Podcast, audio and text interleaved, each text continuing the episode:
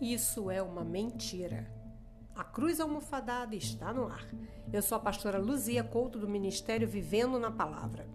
Entenda uma coisa: seja o que for, já passou. Hoje é um novo dia. Ouça o que está escrito em Filipenses 3, 13, 14.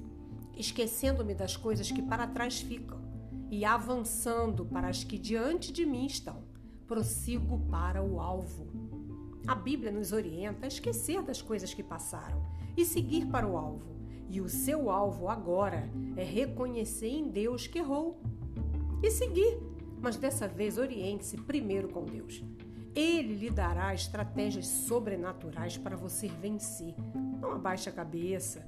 Pare, não é o fim.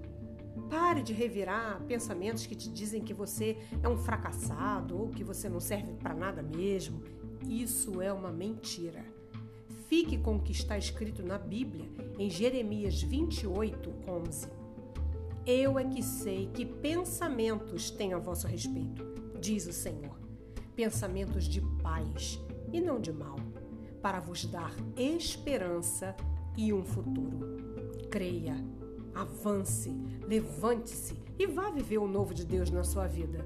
Até o próximo episódio. Me segue, curte, compartilhe, vai ser bênção.